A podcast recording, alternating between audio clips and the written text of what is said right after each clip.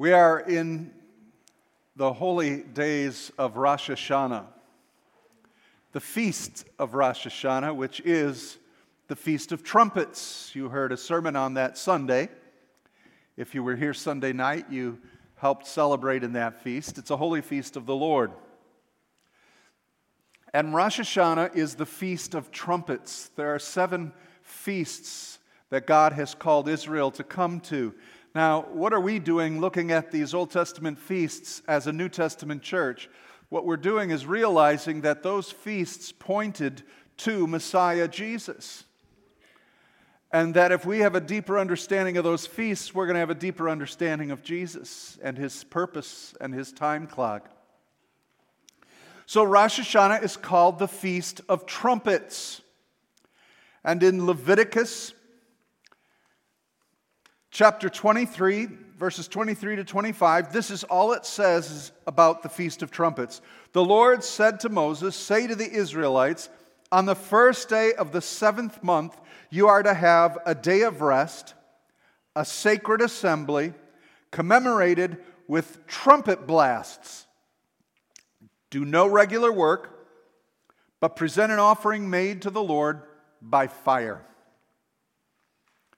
So, this is the feast of the fall festivals when the harvest is coming in. The spring feasts were Passover, unleavened bread, uh, Pentecost. Then come the latter rains and the fall feasts with the greater harvest, and it starts with the Feast of Trumpets. You're to rest. Enter his rest. Bring a sacrifice to the Lord. And gather as a sacred assembly. Those are key points we need to remember. And so, the Feast of Trumpets, we have to ask ourselves uh, what is significant about trumpets? First of all, there's a difference between trumpets and shofars. They're two different Hebrew words. So, in the Old Testament, when you see the phrase is to blow a trumpet in Zion, to blow trumpets. There were two different types that Israel had. The one was the shofar, and that is the sound that they heard in the book of Exodus when they were at Mount Sinai, and the trumpet of God was sounded from heaven itself, and the Israelites feared God. The lightning shook, the mountain trembled, and they, they feared God, and Moses went to them because it was the trumpet of God in Old Testament scripture, whenever you see the shofar being blown, it is the Lord's trumpet. It is to call the presence of God into a situation. He then goes on and he says in Numbers chapter 10 to make two silver trumpets from one piece of silver. And they are to blow those silver trumpets whenever they are to do a few things gather the people and go to war and so forth. The two silver trumpets, one is to the heavenlies to call the angels of Yahweh into a situation, the other silver trumpet is to assemble the people of God. So you've got the trumpets, the silver trumpets that Israel's to sound for war or to sound for a sacred gathering, to come together and to gather the angels and the ministering spirits to help. And then you have the shofar, blown at sacred feasts to bring the presence of Yahweh into the situation. So, the Feast of Trumpets, we see basically throughout Scripture, there's five reasons you're going to blow a trumpet. One is you're going to assemble the people before God, a holy, sacred assembly. So when you blow the trumpet, the people of God are supposed to gather together. They're to assemble the entire gathering of the nation. When those trumpets are blown, the entire nation is gathered together. When God blows the trumpet, you better show up.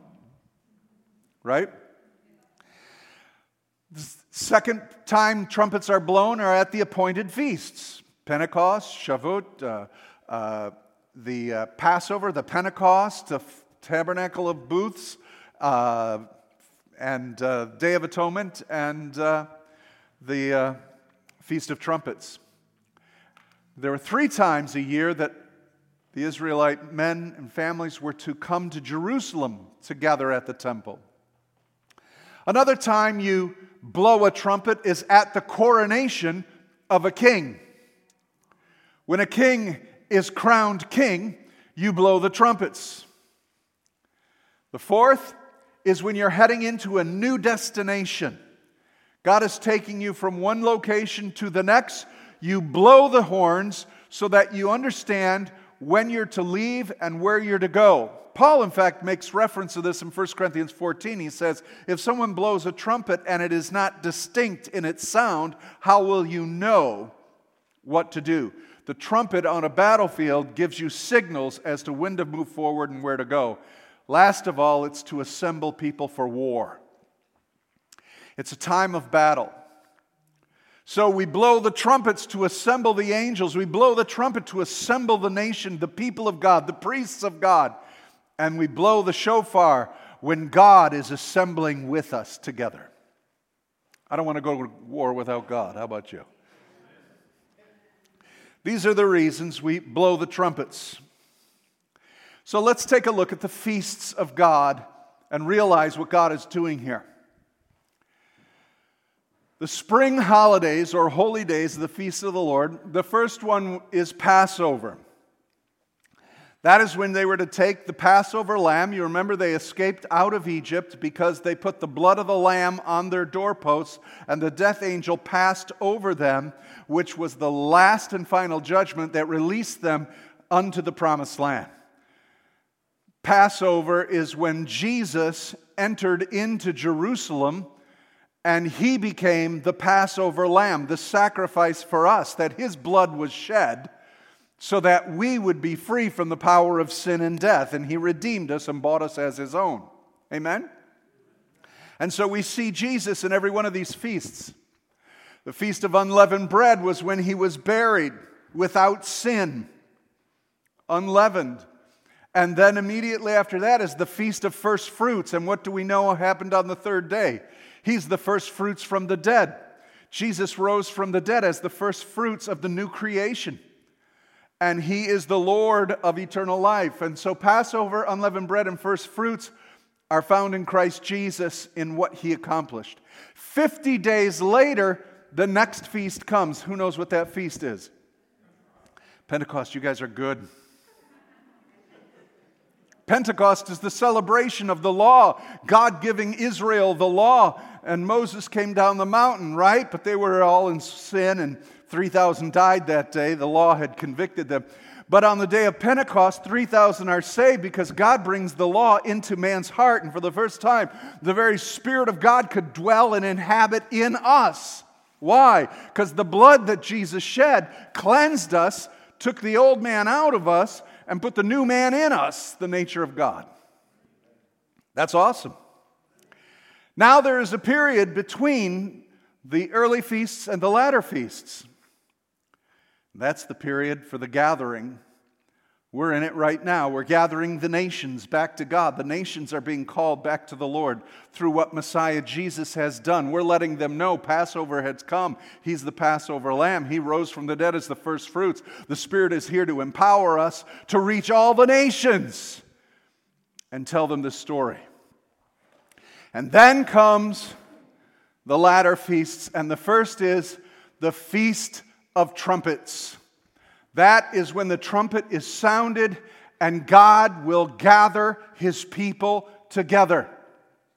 Those who are dead and those who are alive are going to be gathered at the coming of the King, Jesus Christ, as he returns. He will bring the assembly of God, his people, as he is crowned king and returns and gathers us from all corners of the earth together to be with him so that we may come before him and be eternally cleansed and reign with him for a thousand years.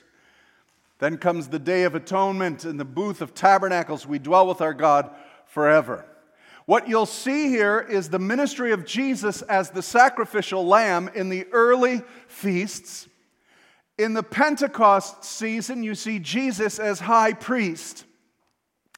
Now, I may say some things here tonight that you don't agree with, that's okay. Some of these things are, are still yet mysteries. But as I'm seeing scripture right now, Jesus has not been in the coronation of king, he is ministering as high priest before the throne of God. He is interceding day and night as the high priest to reconcile mankind back to God. We know that he is going to be king, but he's not been crowned king yet. When he is crowned king, Revelation 14, he will come and rule on the earth for a thousand years as king. And so his ministry right now, and if we were in touch with his ministry, we would be priests ministering the reconciliation of the Father to all people, calling them for the gathering to come to Christ, and Jesus is interceding on behalf.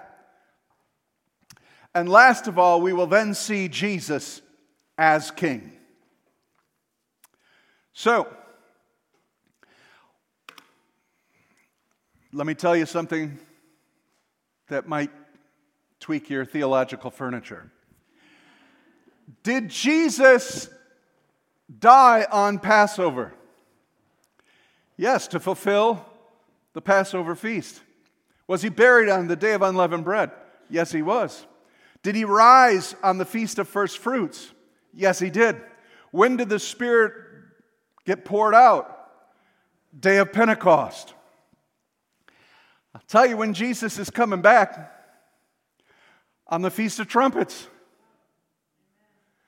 There's a, there's a doctrine out there called imminent return. It could be any minute, it could be any hour, at any time. I don't believe that. It's going to be on the Feast of Trumpets, which is going to be in the fall at some point, but we don't know when. We don't know what feast. I mean, you know, which particular year of the Feast of Trumpets. I don't think it's too far of a stretch to believe that. Because if he's consistent with the four other feast days, I think he's going to return on the Feast of Trumpets, which symbolizes his return. And so, when will that be? It's an interesting time, isn't it? Now, the point about this is that when Christ returns, he's going to gather his people together the Feast of Trumpets, the feature is the blowing of trumpets. And we see why you blow trumpets to assemble the people together, to coronate the king, and to go to war. That's what's going to happen when Christ returns. He's returning to receive his bride, all those who have been dead before and who are still living at that time. He will take them up to meet him in the air. We call that the rapture. The word rapture is not in the New Testament, but what it means is the catching away. He's going to catch away those who are on the planet, those who have been dead and buried. He will resurrect. We will meet him in the air. As he is crowned king, he is returning to the earth and he is coming with judgment and it says that the blood and the, uh, Armageddon will be up to the sides of the saddles. He's going to war, and we're coming with him. And he is assembling the people to set up his millennial reign on this earth. That's what's happening.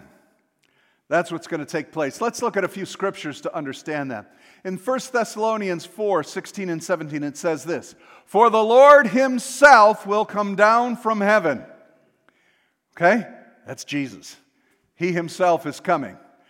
With a loud command and with the voice of the archangel and the what? Trumpet call of God. This is the shofar. This is God's trumpet.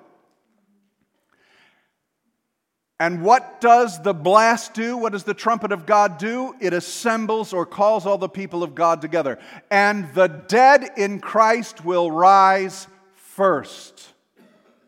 All right?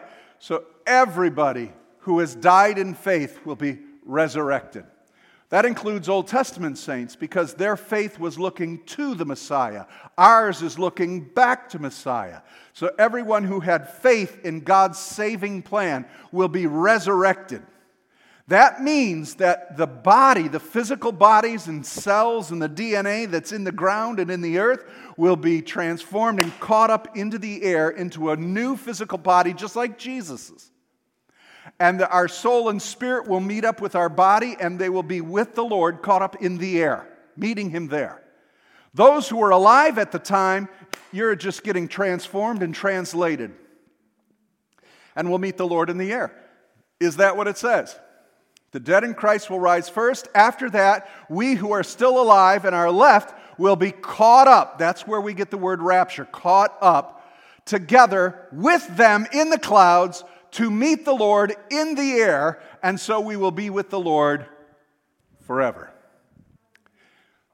That's, well, Paul tells you what happens.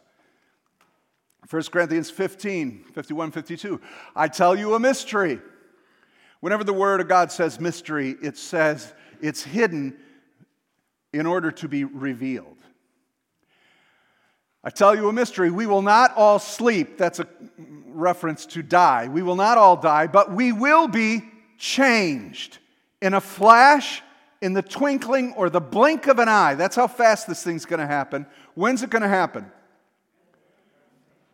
At the last what? Trumpet that trumpet of God, at the last trumpet, for the trumpet will sound. Why do you sound a trumpet? To assemble the people. That's the Feast of Trumpets.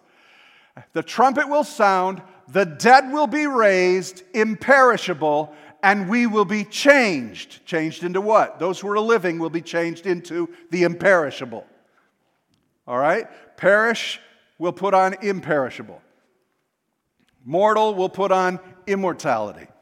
All right? Is That, and so that's what's going to happen. At the last trumpet, at the trump of God, He's gathering all of His people together. We will be literally changed from mortals to immortals with the body of a resurrected body just like Jesus's. He was the first fruits, we will follow. Let me conclude that with this verse from Revelation 20. And I saw the souls of those who had been beheaded because of their testimony about Jesus and because of the Word of God. They had not worshiped the beast or its image and had not received its mark on their foreheads or on their hands. They came to life and reigned with Christ a thousand years. The rest of the dead did not come to life until the thousand years was ended. This is the first resurrection. Okay? So, what is the rapture? It is the first resurrection. What is a resurrection? The dead in Christ will rise, their bodies changed into immortal. Anybody alive on the earth will be transformed, they're changed, and will put on their resurrected body, meeting the Lord in the air. That's the first resurrection. Now you can read on in Revelation and see that there is a second resurrection. That is of all those who will appear before God's white throne judgment, those who have never been removed from sin, those who never accepted the sacrifice of Christ, they will stand before the white throne judgment of God and they will be sent to hell for eternity. That's the second resurrection. They will, in fact, be given eternal bodies that will live in hell for eternity. There are two resurrections a first one and a second one. Pretty simple, right? This describes what happens at the first resurrection. You will be changed in the twinkling of an eye from mortal to immortal. Now, you don't have to agree with me on this. I'm just reading scripture. When does the second resurrection take place? Here, it takes place, the first resurrection takes place, it includes the tribulation saints. Doesn't it? That's what that verse said. This is the first resurrection. So, there's going to be a seven year tribulation on this earth. There's a debate as to when the rapture will occur. Some say before the seven years, the church will be raptured out. Then they say after the tribulation, those who got saved will then be raptured. But that's adding another rapture.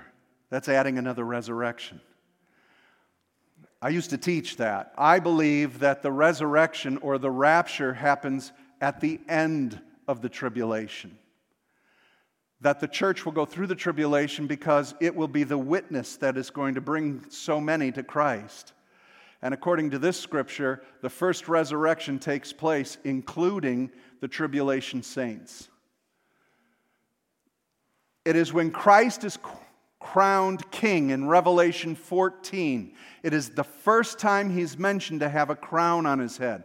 When John sees Jesus in chapter 5, he sees him as high priest mentioning nothing about a crown on his head. It's not until Revelation 14 we see Jesus with the crown on his head and the coronation of Christ. And it is in Revelation 20 that the, the shofar is blown. Jesus comes as the Parousia, as the king to the earth. We who are dead in Christ or those alive will be resurrected to him in the air and come into planet earth with him as he sets up his kingdom.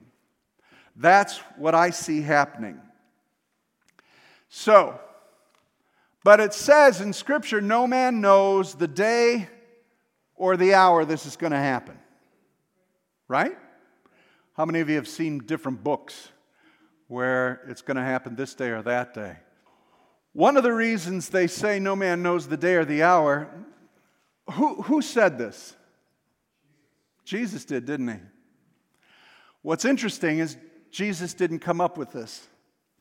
This is, in fact, a regular saying to the Feast of Trumpets. It was a common phrase used for the Feast of Trumpets. Why? Well, the reason is this. On the Feast of Trumpets, that day is celebrated on the first uh, sign of the moon. And so they would watch for when the moon in its first crescent would appear. And in order to not make a mistake, they would celebrate the Feast of Trumpets on two days. Because if they got it wrong, they'd be off. So the Feast of Trumpets, you would never know the day or the hour it began because you had to wait till the night to see the slimmest sliver of the moon. And if you got it wrong, they'd wait till the next day so they got it right. And so, a common phrase for the Feast of Trumpets was this No man knows the day or the hour. Jesus said that very thing concerning his return. You will not know the day or the hour. It was a two day feast because they didn't want to celebrate it on the wrong day. They had the first sighting of the smallest part of the moon. So we don't know the day or the hour, but how many of you know Jesus said you will know the season? All right, so it's a two day feast because they don't know exactly when the moon will appear, but they know the season. They know when that's going to happen. So we may not know the day or the hour of his coming, but we will know the time and the seasons. And let me prove that to you. Paul says this in 1 Thessalonians Now, brothers and sisters, about times and dates, we do not need to write to you. For you know very well that the day of the Lord will come like a thief in the night. Okay? While people are saying peace and safety, destruction will come on them suddenly as labor pains on a pregnant woman, and they will not escape. How, do I have any women here that have ever been pregnant? Did you know you were pregnant? Did you know a baby was coming? You didn't know the day or the hour, did you? Did you know the season? Yeah, you sure did. You were pretty big. You went through the seasons. You're in your ninth month right? Now, it's the same reference, isn't it? We don't know the day and the hour that Christ is going to return, but you sure know that it's pregnant and time. He, in fact, told us to look for the signs. In fact, let's go on with what Paul says. But you, brothers and sisters, are not in darkness so that this day should surprise you like a thief. We're looking for it. We should not be surprised by it. If it's ever before your eyes that Christ is coming, He's coming for His bride, He's coming for us, that when it comes, it shouldn't be like a thief to the church. We know the seasons we're in. We know the wars and rumors of wars. We know the one world government system that's being set up. We know that what is happening on the planet with all of the birth pangs and the wars and the destruction and the, and the uh, convulsions of the planet. Right? So we know that as it's toward the end of the season that we should not be surprised. And we will not be, he says. You should not surprise, but uh, you should, the day should not surprise you like a thief. You are all children of the light and children of the day. We do not belong to the night or to the darkness. So then, let us not be like others who are what? Asleep, but let us be awake and sober. Jesus is coming. I believe he's coming soon. I don't know the day or the hour, but I sure think we're in the season. Let me go on. Matthew 24, 32 to 33. Now learn this lesson from the fig tree. As soon as its branches become tender and sprout leaves, you know that the summer is near. That makes sense, doesn't it? Why? You can see the sign. It's budding. So also, when you see all these things, you will know that he is what? Near, right at the door. The near approach of his coming will be known by many. So his coming will be known by who's the many? The church. The church. We act as if we have no clue. We're clueless. We don't know what's going to happen. We know he's coming on the Feast of Trumpets. We know he's coming when we see all these signs. We know he will be here. We don't know the day or the hour, but we certainly know it's approaching. Not only that, but the symbology of a fig tree is the nation of Israel. 1946, 47, 48, what happened? The nation of Israel was birthed. So from that point on to the generations above, we're real close, folks. It's the season. Israel's back in the land. They just now need their temple to be erected. And that's already in a stage where they've got the Levites set, they've got everyone schooled in how to run and operate the tabernacle, they're ready to go. They're missing one thing. What is it? What's that? The temple, the ark. But before all that, they need the ashes of a red heifer.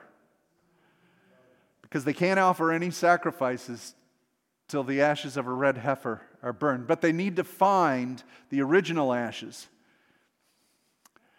And wouldn't it be interesting if they found Moses' tabernacle that Jeremiah hid? It's still hidden somewhere. Okay? And they're speculating as to where. They're, one, they're thinking the dome on the rock is actually not the place where the temple was. So they're looking. Now, how many of you know that's going to cause a war? Right? But again, they can't offer a sacrifice. You can have the furniture, you can have the tabernacle, you can have the priests, but you cannot offer a sacrifice until you have the original ashes of the red heifer and enough ashes to go with it. The ashes of the red heifer were never to go out. They were always to be the original heifer that Aaron put on the fire. Those ashes were put back in the pot of the, of the red of the ashes. Every time they would do a sacrifice of the red heifer for the Day of Atonement, they would mingle those ashes back. Yeah. All the way back to Moses, yeah. Bottom line is, we should not be surprised. We're in the season of the Lord's return. The watchword for us is to be alert.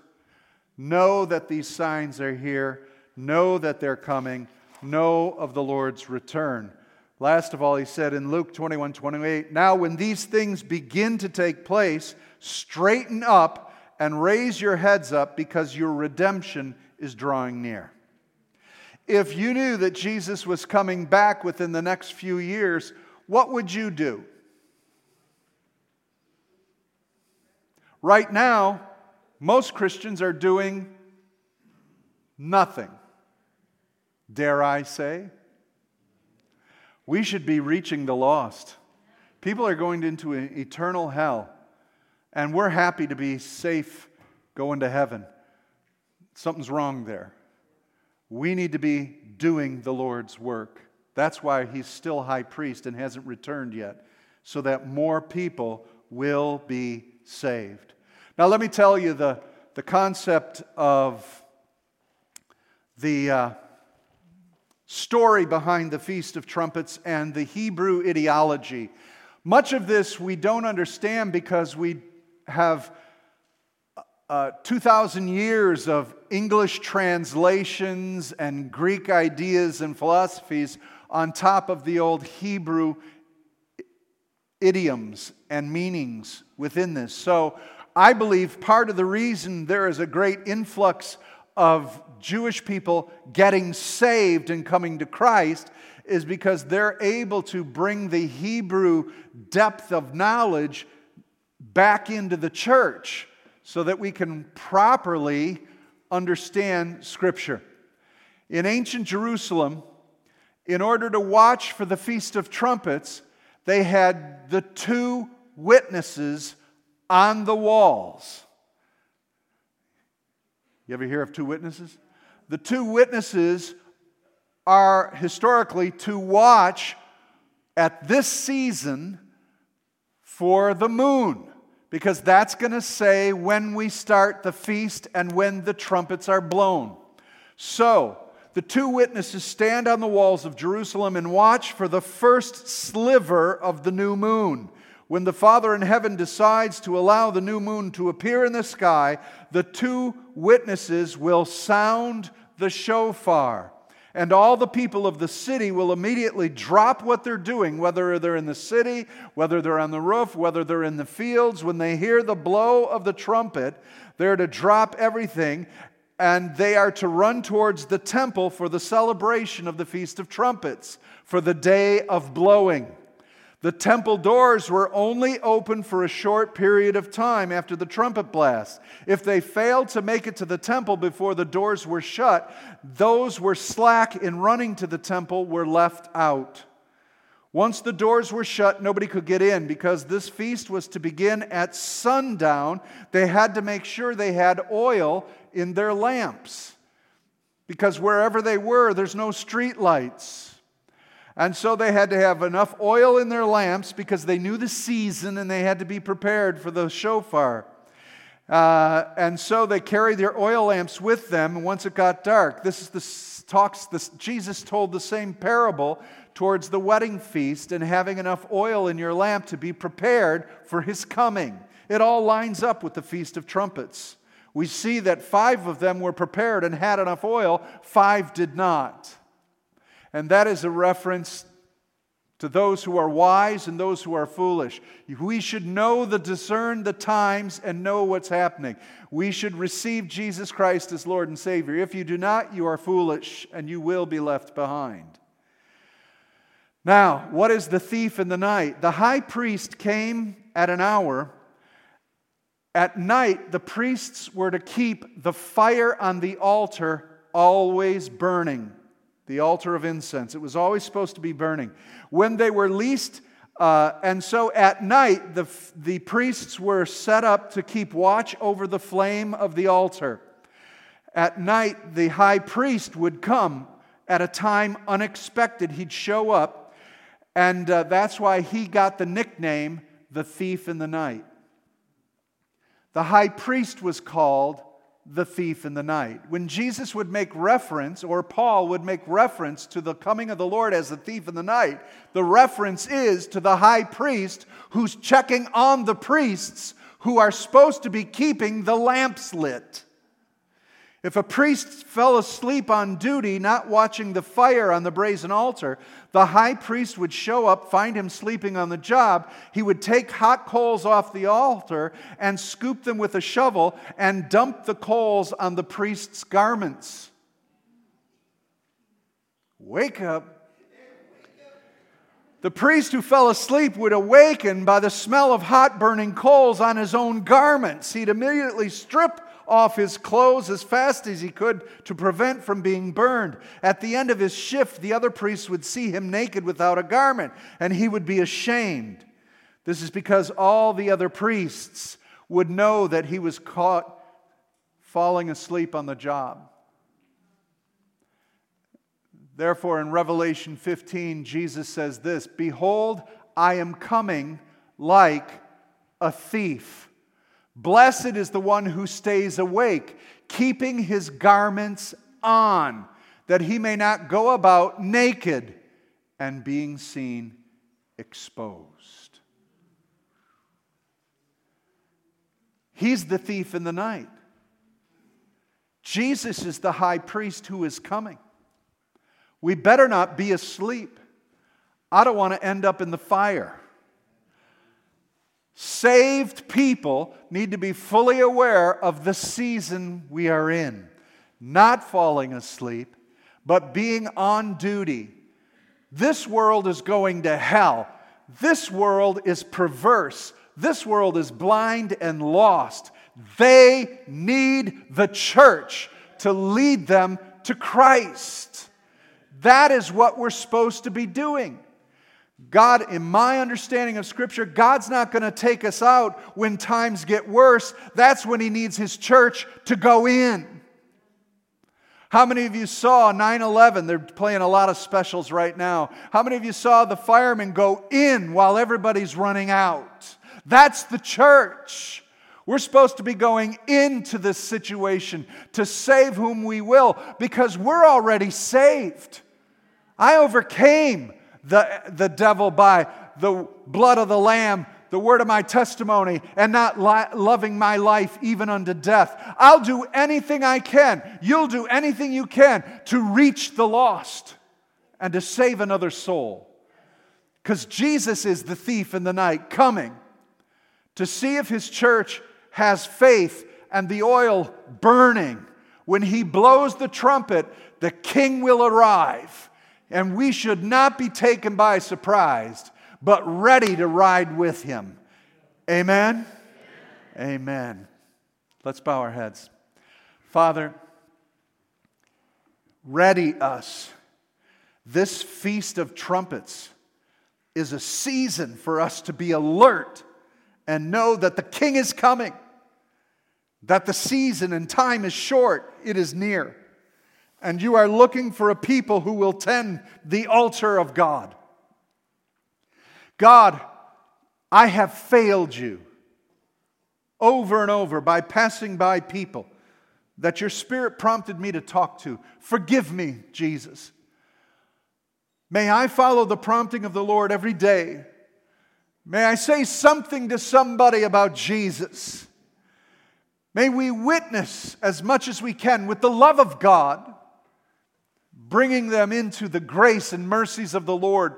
For these people are suffering, they're blind and dead in sin. And you are a high priest. You're waiting to come as king, but you're ministering every day, all night long, praying that more souls will be saved and your church is in the harvest field. Prompt us, I pray, God. May we be aware of the trumpets that are coming and assemble ourselves as the people of God, ready to go to war against the devil and to gather the lost into salvation. If this, if this convicts you tonight, would you change your thinking and begin to realize, I must reach souls? I pray this for each one of us. Holy Spirit, don't let up on us.